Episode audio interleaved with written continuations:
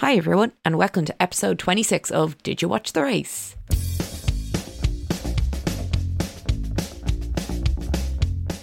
This week, we'll be reviewing the Japanese Grand Prix. I'm producer and social media manager Gemma, and I've been watching F1 for four years. I'm Colin, and I've been watching F1 for four years. It's just myself and Gemma this week, um, so let's get stuck in. So, did you watch the race? No, I did not. Did you watch the race? I did. I watched it. It was actually really, really good. Some people said it was boring, but I thought it was quite good. I think the biggest thing is that obviously Max is back on form. He won, um, and I think people say that's a bit boring. But I think the rest of the race was really good. But you can, I don't know, you watched the highlights. What do you think? I did. I thought personally that the highlights didn't really do it justice. Um, I felt I really missed out on a lot of potential conflicts that were not either developed in the highlights or were kind of brushed over. There was one point about halfway through the video where it was like five cars were DNF'd, and I was like, "Where? What? Where's this happened?" Like, Okay, before actually we start, um, do you want to just jump back to last week? We had Singapore, and we actually forgot to rank it. even though we said that it was arguably the best race in the season. Yeah. So, will I open up the the rankings? Yes. I know everyone will be desperate to hear what our, our ranking is. Spoilers. I vote first. Do you, do you? Sorry, where is see. it? If you find that you open it up, I have already put it in. Have you? yeah. What a surprise! Colin's already put it in. So, Gemma, what do you think? Do you think it should be in first? I, I genuinely do. I think it was a really exciting race. I think the pace was good. I think it was exciting. It had enough kind of conflicts and drama without it being very stop start, maybe like Australia was. Um, it had uh, a solid pace, sort of like Monaco in the bit of a ooh, ooh, like moments. Um, and I definitely think it deserves first place for Yeah, for the season. Yeah, I think it was the most exciting of all the races so far. Yeah. Mm, Could, like, again, Mick said it last week. It's what the season could have been if it weren't for Red Bull domination. So, top five then is number one, Singapore, number two, Austria, number three, Spain, number four, Netherlands, number five, Monaco. So, Silverstone has been bumped out of the top five. Ooh. Mm hmm. Sorry, Brits.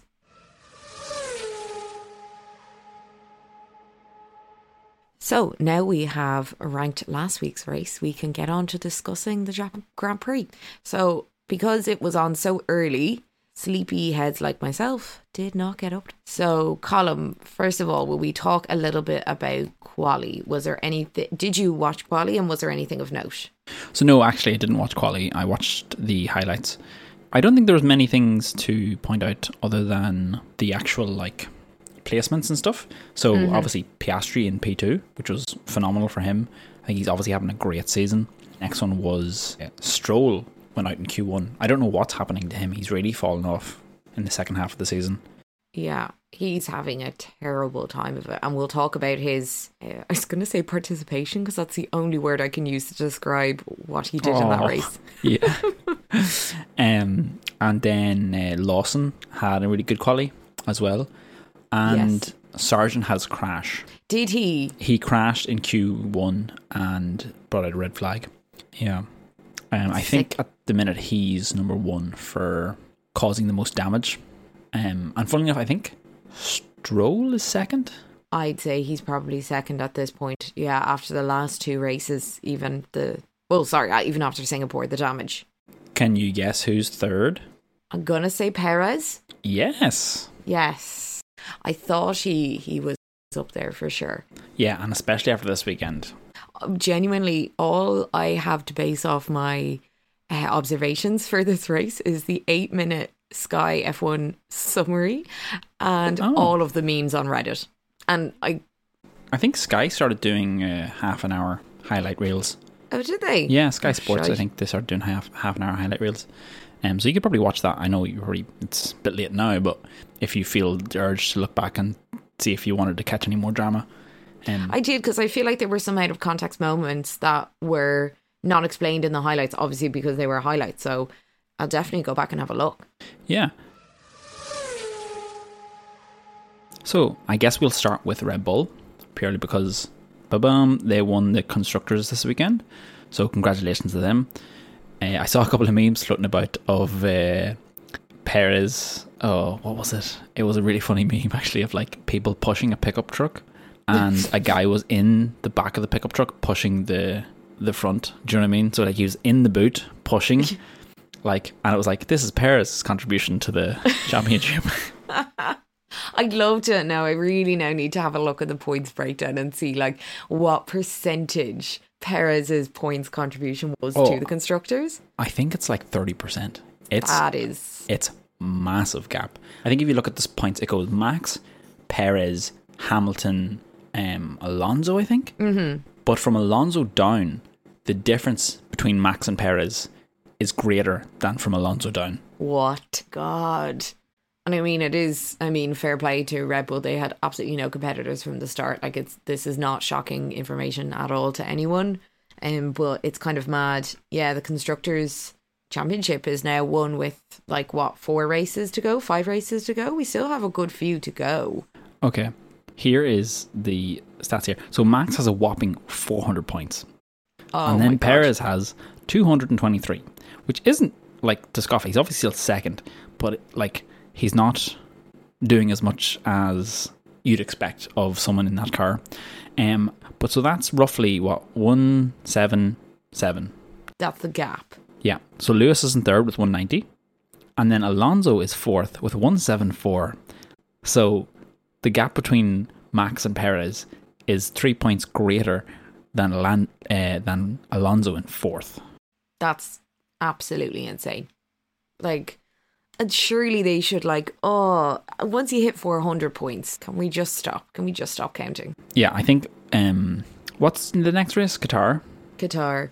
Yeah. So once Max wins Qatar, I'd imagine that he can retire for the rest of the season, and Danny Ric can race for Red Bull, and then they can do good out for the seat. Honestly, I would love to see that. That would be something very interesting. The Drive to Survive production crew would be salivating over the mere idea of that. oh, I'd say they're already salivating over it, like especially after this race. So obviously Max had a great race, um, way out in front. I assume Finish. he just chilled out front. Oh, 100 percent is typical weekend for him. Obviously Singapore was a hiccup, but he's back to form. Like it's every other race you would have seen this year. However, Perez on the other hand had an absolute terrible race. Like I'm pretty sure he was in a bumper car.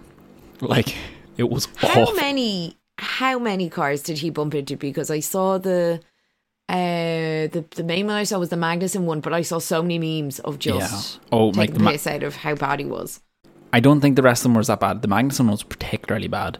Um, like it just like it didn't look like he should have been there at all. He just clipped him, and Magnussen spun around, and Perez just plowed on, which is great for Perez, but like still, it was awful. Um, and then he had so he had contact in like the first couple of laps. Then he needed to go in and get his front wing changed. He came out really far behind. He was trying his best to push up, and coming up to Magnussen. I don't know, he tried to take him on the inside and just clipped him and spun him around, but he got damaged in his front wing again. Had to go get another front wing. It was mad. So I don't know if you know the drama about it, but um, he actually retired eventually. I think Yes, lap I thirty saw or a meme that was like only Max Verstappen could come first in a race that had a double Red Bull DNF. Yes. So Red Bull, so Perez pulled in. Um, they retired the car. He got out of the car. From my knowledge, I'd never seen this before. Like a driver got out of the car, I thought the engine had been turned off. The team were working on it, but he obviously had penalty points, f- or not penalty points. He had a penalty from his incident with Magnussen, um, and he had another one for crossing or overtaking in a yellow with a yellow flag. There was a lot of there was a big incident at the start. I think Zhou and Bottas got caught up in it, unfortunately for the both the Alfa Romeos, and Perez got damaged as well. And during the safety car, Perez went to come in and get his front wing changed, but as he was coming in, he overtook someone as he went into the pit lane. Um, and Right. that's when he got a five second penalty for that. Yeah, and then obviously he got a five second penalty for that scrap with Magnussen. That was completely mm-hmm. not Magnussen's fault. And when he came in, they retired the car. He got out of the car. I think maybe like he was sitting waiting in the car. Then after a while, so like they retired the car. He got out. I'd say maybe like five to ten laps went on, and then he got back in the car, and people were like, "What's going on?" And then he was sitting in the wings. Max came into pit, and you could just see like the cameraman is like looking at Max getting his tires changed, and then it pans around, and Perez is sitting there like he's been there for like three or four laps, waiting to get out. Obviously, like looking for some fresh air to get out and just cleanly finish a lap. But it was mad. Like I don't understand. I think How is that allowed?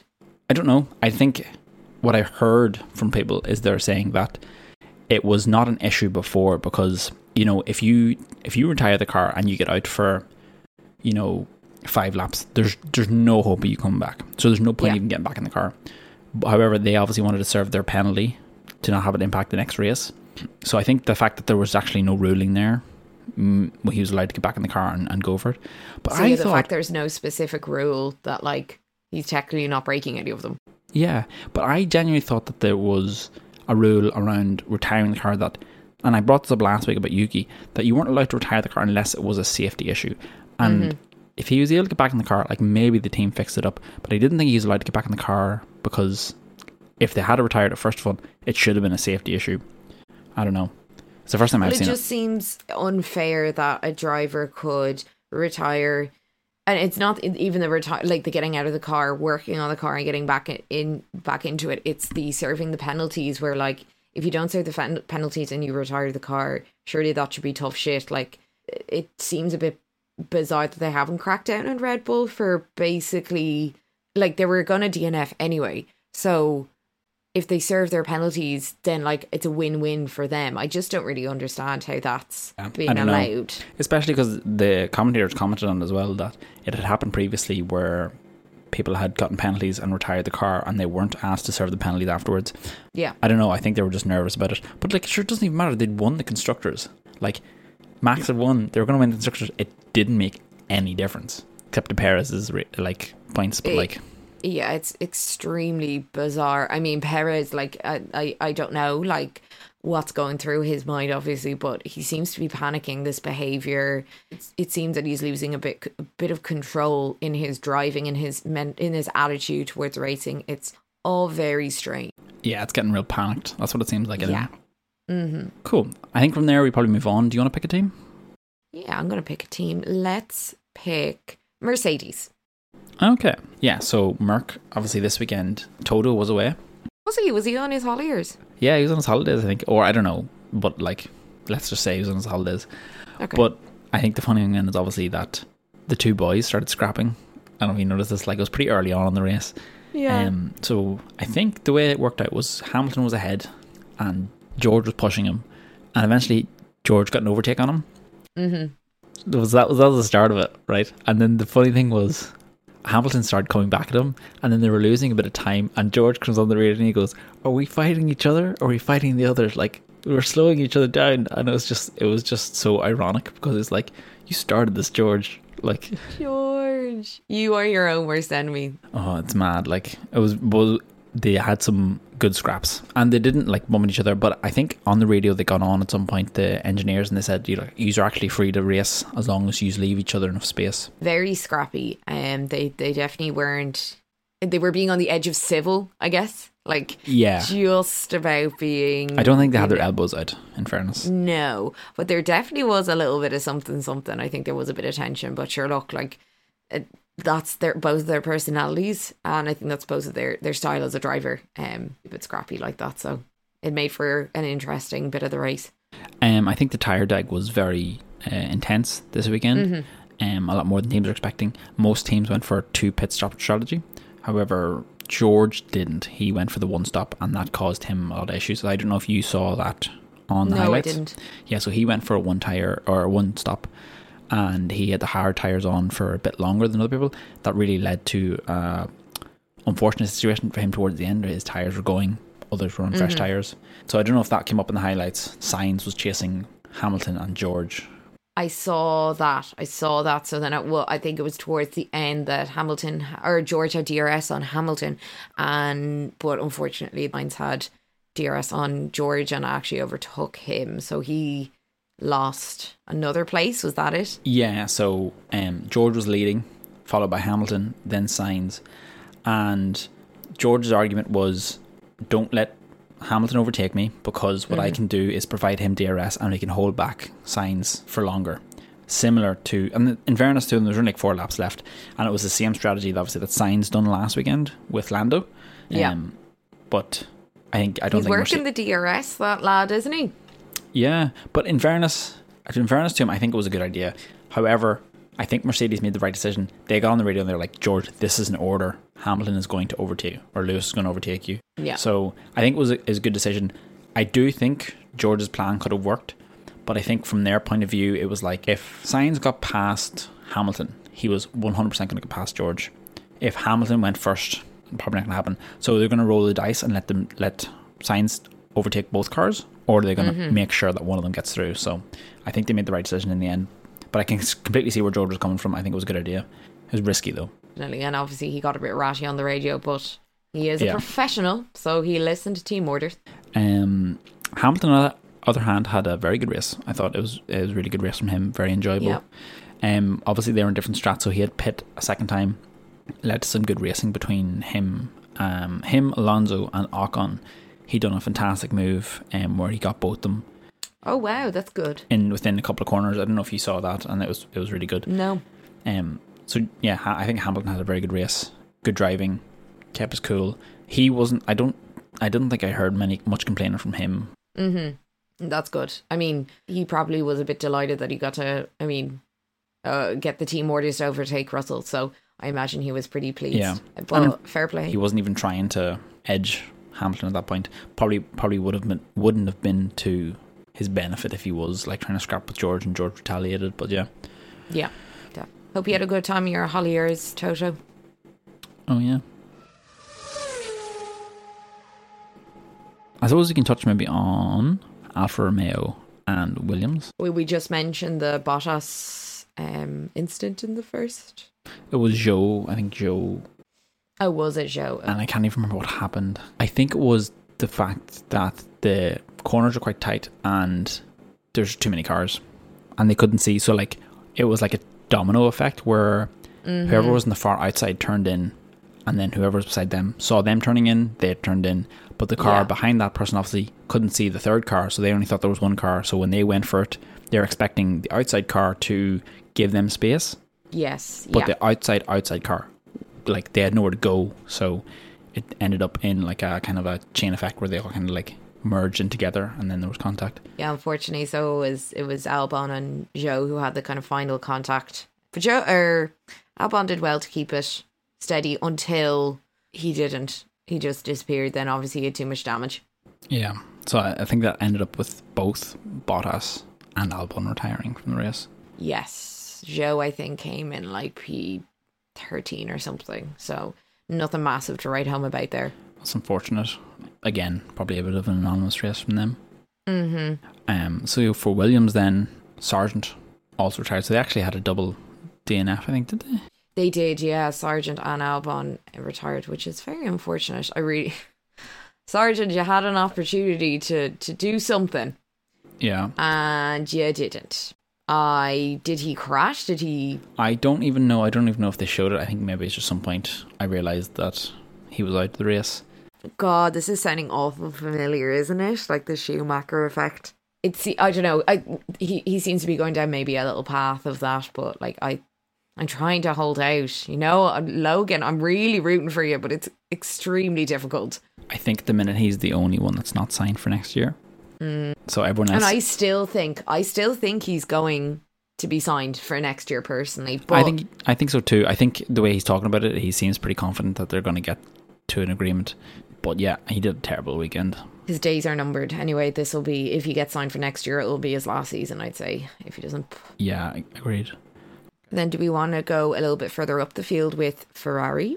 Perhaps Sure, they had a good race. they did a decent enough race. Yeah, pretty good for them. Yeah, both cars looking really strong.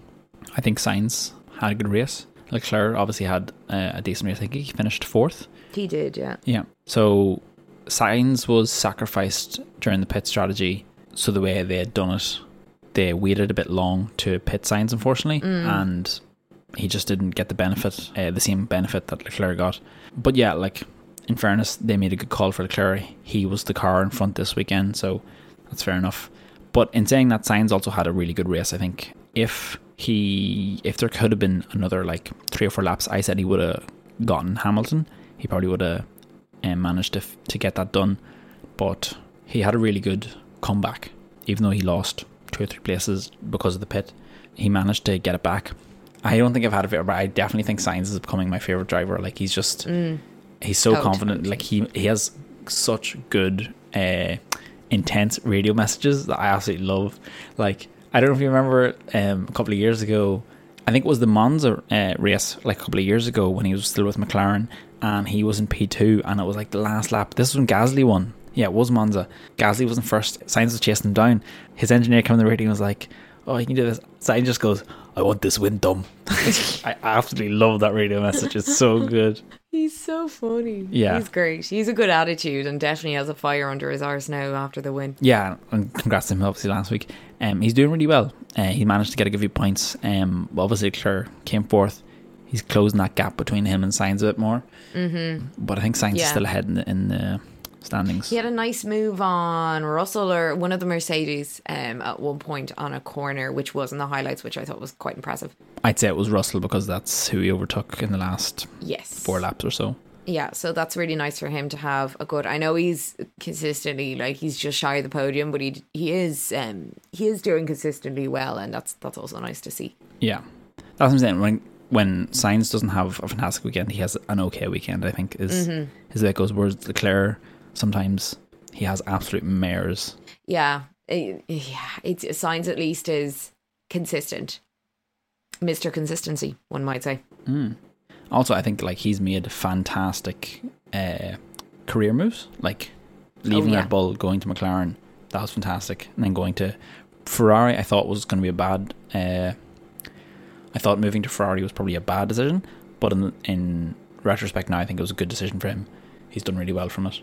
Yeah, like it was the so whatever was announced the year before. So it must have been he was driving for 2022. So in 2021, obviously, when Ferrari were massively shit in the bed, that uh, yeah, I think there were a lot of kind of murmurs that maybe he had made the wrong decision. But you're right. I think that was that was a really smart decision, and I'm also delighted that Ferrari have managed to slowly claw back their strategy to a degree that they're they're utilizing his talent because at the end of the day you can be the talent most talented driver but if you don't have a supportive team that's gonna uh, create a strategy around you then what's the point Yeah, and I think I think him and Leclerc are signed until twenty twenty five. yeah i think so So there's no issue with that. So I think Fred's actually doing a really good job.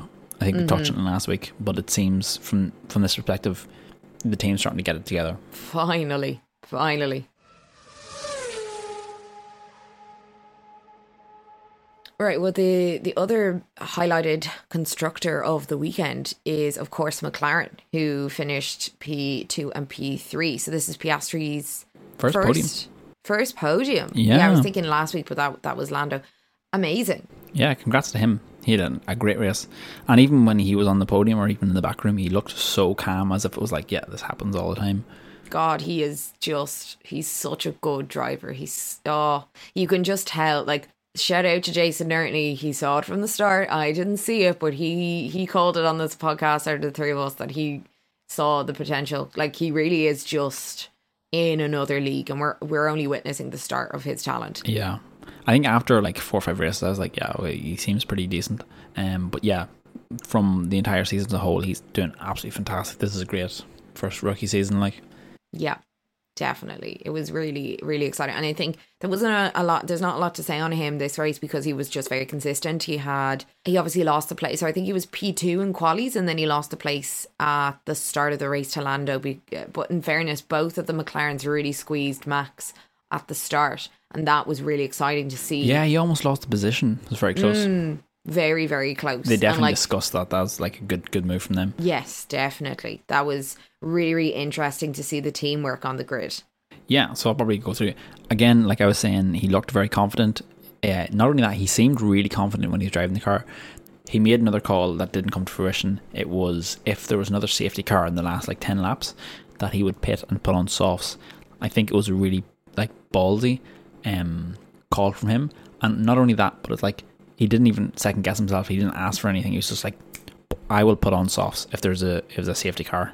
Like I don't like I know it doesn't seem like much, but I think like for a driver that young and like to be that confident, I think is a good sign.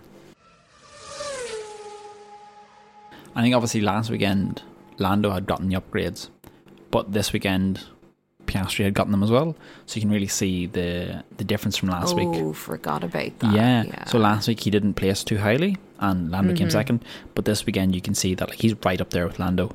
Obviously, I think the main issue with Piastri at the minute is, from what I've seen and heard, is that it's tire management. So obviously Lando has a bit more Yeah. experience; he can manage it well. So like realistically, the difference between them in the minute is probably yeah the tire management. And with a couple of more races, maybe another year of experience, he'll probably get that down as well. So it's looking really promising for him. Definitely. Yeah. Um, And then Lando, who is a fine teammate for him, had uh, a good race as well. Obviously, he, as we just said, had a great start and then kept that position really well. Um, there were team orders, I think, at one point to swap positions. Yeah, there's- right there was team orders swap positions, and I think there's a bit of miscommunication because I think Lando might have been told, "Oh yeah, you ready to swap? Oscar is good to swap, whatever." Mm-hmm. And when Lando went to do it, Oscar didn't let him. So I don't know if Oscar was told uh, at the time. Um, but I think the next time Lando tried, they, they swap cars with no issue. So it was just a bit of miscommunication. I thought it was interesting. Um, yeah, definitely. I would love to hear the the other side of that radio, the whole conversation. yeah. I think it was a good call uh, for them though. Um, Definitely. like Piastri still having a good race. Um, but yeah, I think it was this the tire management. Lando could eke out a bit more speed. Um, they also had a really good strategy for. I can't remember when it was earlier in the race. They managed to get Piastri in right as the.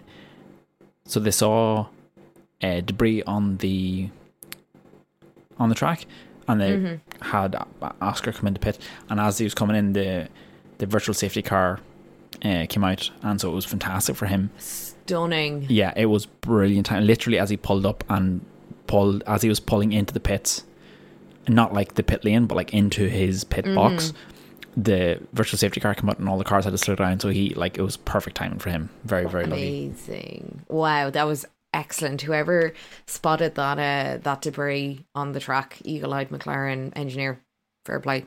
I can't remember if it was because of the first crash or if there was uh, if it might have been the second time Perez bumped into Magnussen. Um, couldn't remember there, so it wasn't like it wasn't like oh there's a bit of debris. It was it was like obvious. It was pretty obvious, but they were just the first people to react.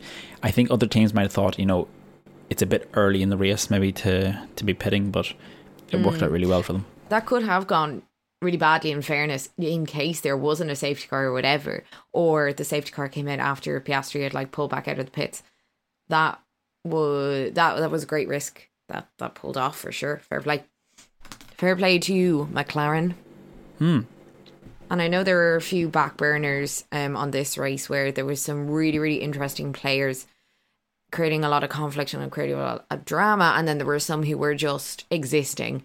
And I think instead of going through our remaining teams, we might just have a quick talk about our DNFs and um, what happened there. So we've obviously discussed Albon DNFing, we've discussed Sargeant, and we've discussed Perez. I think Stroll, we had said, what did we say about Stroll?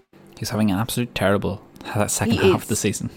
We actually don't know what happened to him. We just know that it's not his time to shine. I I know his father owns Personally, do you, Lawrence? Oh, I know Lawrence. We're good buddies. I want to get him in the podcast. Um, but I know his father is the. I don't know if he's the owner or if he's the biggest share or He's if he's owner. just highly involved in Aston Martin. I don't know what the situation is. I know, but I know he's involved somehow. So I know it's likely that Lance probably won't lose his seat, but just the way it's going, I know we we defended him earlier in the season, Mm. but just the way it's looking, I I don't know. Um, like probably not next year, but if he doesn't get it back together, like I don't know. He won't deserve it at all in, in any capacity. Yeah, And you don't want to be the Latifi of your career. Definitely not. I think Lan- Lawrence Stroll owns the comp- uh, the F1 team and he also has like an insane amount of um financial stake in Aston Martin. Like I don't know if he has over fifty percent, but he has quite a significant amount. I don't know if he owns the team necessarily. I think there was, an, I think there was an agreement from a couple of people in the paddock that grouped together to make like a umbrella company that then oh, bought maybe. Aston Martin something along them lines. Um, this is where we need someone with a bit more information. We could look If it up. only we had an F one. If only we had the internet. but it's late and I'm tired, so we're not Exactly. going to do that. Sorry, gang. I'm sure Lawrence won't be listening, so he won't. He is, of course he is. correct I know him personally. He listens to the podcast. Well, Lawrence, feel free to call into the correction corner for next week. It's also confirmed that Max doesn't listen to our podcast. I, I can't believe it. Why? know. he hasn't been listening to us talk week in, week out about how boring that he's made the sport. It's not discriminatory though, because he says he doesn't like podcasts in general. So And I'm sure if he did, he'd listen to this one. I think that there's a couple of things I'd like to mention just as general points from the race as well.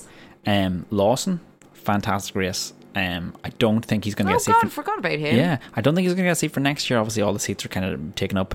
Sargeant is the last Mm. one to be signed, but I don't think it's likely that he's not going to be signed at this stage. Um, and I don't think Red Bull would loan out another driver to Williams. Um, But so he definitely we. This is not the last we've seen of him. no, hundred percent. Like he looks really strong. He's put his best foot forward. I really think he's got a space in F one in the coming years. So it might not be the next year. Well, sorry, definitely not going to be next year. But maybe the No. year after that, we might see something. So 2024, 2025, at the very latest, I could see Yuki going to Honda in 2026, and Yeah. Lawson sitting in there. Um, yeah, I hope he gets a spot before that. I would say maybe Yuki's gonna get dropped. I don't. I don't know. I've made too many sweeping predictions about AlphaTauri across this season on this podcast, so I'm gonna try cease. But I would be disappointed in, t- to see the last of Lawson for a few years. Um, Yeah, same, yeah. Um, the other thing I would like to mention uh, is that I thought there was way too much use of helmet cam in this race. Oh, interesting. Yeah, like I, I think it's great for the odd thing, but like it's genuinely such a bad angle. I don't know, like I know people maybe if they're if they're into, um, particularly into racing and like are part of like motorsport, that they would enjoy that cam view. Um, or people that play the game maybe a lot and they use that cam view, but Mm. I just find it really irritating. Like it's through the visor and then it's through like all the layers of fucking peel offs. And it's not the same as like your human vision. Like your human vision can like distinguish through that uh, after Do you you get not used. like it at all? It's just really jarring. It's like it's wobbly. It's like a really bad version of shaky cam in films. Cause like it's not even like pointed in the right direction. It's off to the side, pointing slightly sideways, and then like after like the reason the drivers can see, I think, in when they're wearing their helmets with the visors down and the and the pale strips in front, like their vision gets used to it after having worn it for a while. Whereas when it cuts to it on camera, it just it just looks like shit. And not only that, it's like I don't know, like even the vision from the cockpit isn't great. Do you know what I mean? Like it, it's just there was so much happening in this race that I was really excited to see, and there was overtakes happening, but they were showing the helmet view, and it was just like this is garbage. They showed Leclerc overtaking uh, Russell entirely in his helmet cam, and you just didn't know what was going on. I didn't like it. So that's my hot take. Yeah, that, I mean, that's a controversial take. I agree in what you're saying that it is not a good angle when you want to see the moves, the overtakes, you want to see the battles, you want to get a better perspective. I disagree though on everything else that you said though, because I think it's a really interesting angle. I think it gives you a very unique, special insight into what it's basically that's the closest thing you're ever going to get to seeing what it's like to be an F1 driver driving an F1 car going at the speeds that they do. And I think it gives like a really good insight into what that's like and it's cool and I love there's another angle that's like on the front wing or something and I love that one too because it just like I like the front. I like the the front wing camera because that that's uh, that is quite cool. But Mm. like, I don't watch for that reason. Like I watch because I want to see the action as a viewer. Like I, that's what I'm saying. I think I get why people like it. I don't like Mm-hmm. it because I don't. I'm not particularly interested in driving. Obviously, Yeah, I mean, neither am I. I just like I like to get a real like intimate sense of what it's like to I- be in the driver's seat. You know. I do think it's like that's a cool, interesting camera view. But like, I don't want to see it like during a race unless there's nothing happening. But if they're if they're using that preferentially over better camera angles to actually see and comprehend what's happening on track, that irritates me. I actually really I, I do like when they use the camera for certain battles because it shows you really how like I don't know, I sometimes find myself tensing when like there's a there's a battle between two cars and we're in the the helmet cam because you're like oh oh my god, like it, you feel yourself tense like it's it's really like a visceral reaction. But I don't know, let us know fe- uh, fellow listeners, what do you think of the helmet cam? Um, and the last thing I want to mention was Bernie Collins. Great commentary. I'm becoming Unreal. a real big fan of hers. Obviously, I'm biased because she's Irish. She was making a couple of calls, like they got her on. It's like, oh, what do you think about X, Y, and Z? She made a great call from Russell. It was like, oh, he's probably going to try a one stop because of X, Y, and Z. And then all of a sudden, two minutes later, McLaren had were on the radio to Lando, I think it was, and it was like, oh, looks like Russell's going to do a one stop. So, like, obviously, she's worked as a me- not a mechanic, but like a strategist, I think. Um, Yeah. uh, For Aston Martin previously, so she knows what to look out for and what teams might be thinking. So I think it's really good to get insights from her. I really, really enjoyed that. And obviously, Me- I'm definitely biased because she's Irish, but she gives good Yeah. commentary, and she's Irish. I totally agree, Colin. Um, she is great. I think she's like breath of fresh air, really interesting, like no bullshit, no fanfare of commentary as well that we see from a lot of the other Sky um, commentators. She she No makes ego either. Huh? No No, ego ego. She just makes good, solid takes and explains it, and that's great. And I think we need more people like her uh, commentating to give us uh, an insight into the strategy and what's going on in the in the pit wall a little bit more. So this week we actually remembered to do the race ranking. Obviously, I have a bit of a limited view onto what the race was like, but Colin, where would you rank this race? Number one, best race of the season. What? um, I'd probably put it up there. I think definitely one of the top three spots for me. Yeah, I don't know why I liked it so much. I think it's obviously like Suzuka's a new track as well, and I actually really enjoyed it. I thought it was a really cool track. Um, It was very fast paced. There's a good few places for overtakes. I thought, um, and just there's a lot of action. Um, so I I really enjoyed this race. Do you think though that because there were some drivers who didn't get any action, that hinders it? I don't know. There's like, I think even last weekend in Singapore, there was a few drivers that didn't really have much going on. Like we even said, like there was anonymous drivers because there was so much going on. And I think it was similar this weekend. There was just so much happening. There's so much battles on the track, damage, pit strategy. Um, there just wasn't time to show everyone. Like we didn't even see all the DNFs, which were there were like five, I think, in the end. So from my perspective, it was a really good race. Um, probably I would- not up with Singapore, obviously. No. I would personally have put it in between Monaco at fifth and Zandvoort at fourth. So to Oh, make it okay. fifth. I was probably going to go maybe like somewhere in between Spain and Austria. So I'd say maybe we could do like a compromise and maybe put it in fourth.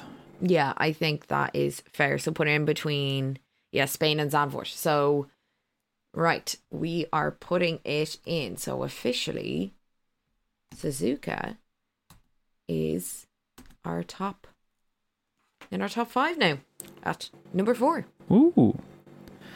I also think it's interesting because the last the the race that got just got bumped out of the top five was Monaco, and the notes there say bumper cars, Stroll and Perez had a mare, which I think is similar notes I would have for this race.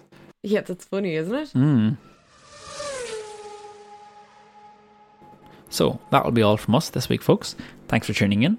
We'll be back next Wednesday with our preview for the Qatar Grand Prix. If you've enjoyed the podcast, please be sure to give it a follow on Spotify, Apple Podcasts, or wherever you listen. It really helps if you leave a review there. And make sure to tell your friends and family to give us a listen. We're also on Instagram at Did You Watch the Race, all one word. And while you're there, be sure to check out Coley Illustrations, who do all our lovely artwork. So, thanks for listening. I've been Gemma. I've been Colin, and we'll talk to you next Wednesday. Good luck.